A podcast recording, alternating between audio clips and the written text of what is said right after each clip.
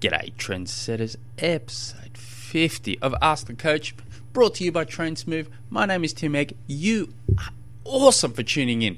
And episode 50, goodness gracious me. How awesome is that? I had no idea that this show was going to turn out the way it's turning out. It's just each episode's just getting a, that few more downloads than the previous. It's just I'm lost for words. I'm just super stoked with the way things are going. Just, thank you very, very much for tuning in. I'm super stoked. Um, if you guys have any training, racing, nutrition questions, or your feedback or whatever, shoot me through an email, tim at trainsmooth.com, and I'm have a look at it. So we didn't realise this. Well, I didn't realise this when I first started the show. That what what I'm really doing here is creating an audio library, slowly but surely, where you guys send me in your questions. I'm just answering them. So I'm guessing a little bit later on, when we have a heap more episodes, I'm going to have to do something with the website so people can just enter in something like today's episode's about swim bands. They could just type that in and up it comes. So, but yeah, I'm just super stoked. So thank you very much. Um, today's questions comes from Tim. It's on a side note, my God, that is a good name. Uh, I am really struggling to use a band when I'm swimming. Any tips on not to sink? So that is a good question. Um, for those of you guys have no idea what I'm talking about with swim bands, um, basically what it is is you put a band around your ankles to restrict your kicking within the swimming. So why you'd do that would be you, you can work, activate more core strength, work on that. Um, you get instant feedback. You work on balance. You work on swim cadence. Um, it is a lot of benefits to it. I'm a big fan of it, but I'll I'll back it up slightly.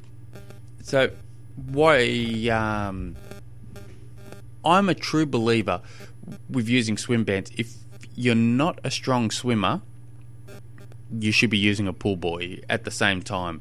So I'll I'll, I'll say the best thing to use, I'll start off from the beginning. So, with a pull band, most people use an old bicycle tube. They'll just tie their ankles up with that. Or what I like is I use the tube from a car car tire, well, car tube. So you don't pay for that. So what you do is you ring her up all your local tire shops, asking if they got a spare tube they're about to throw in the bin.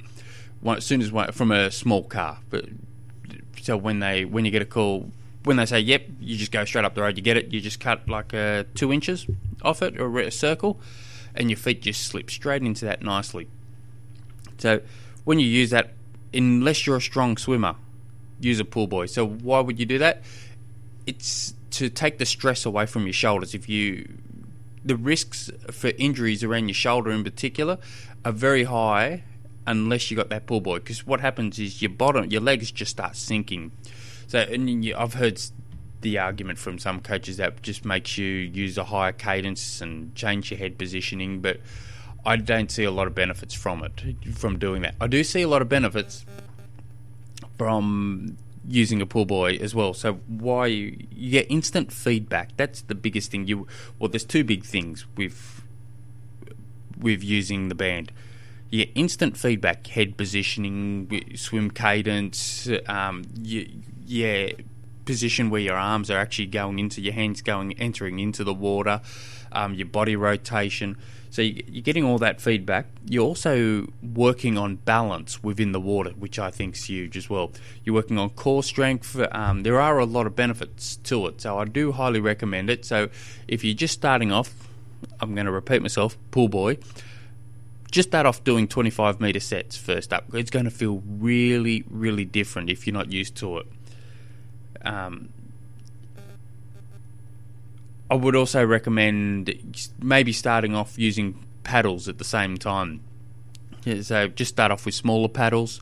Um, once you get used to that, you can take the paddles off for, for some sessions. I'm a big fan of pull paddle band work, um, especially when you're talking 200s. My favourite session is, is, is doing 200s with pull paddle band or 100 sometimes.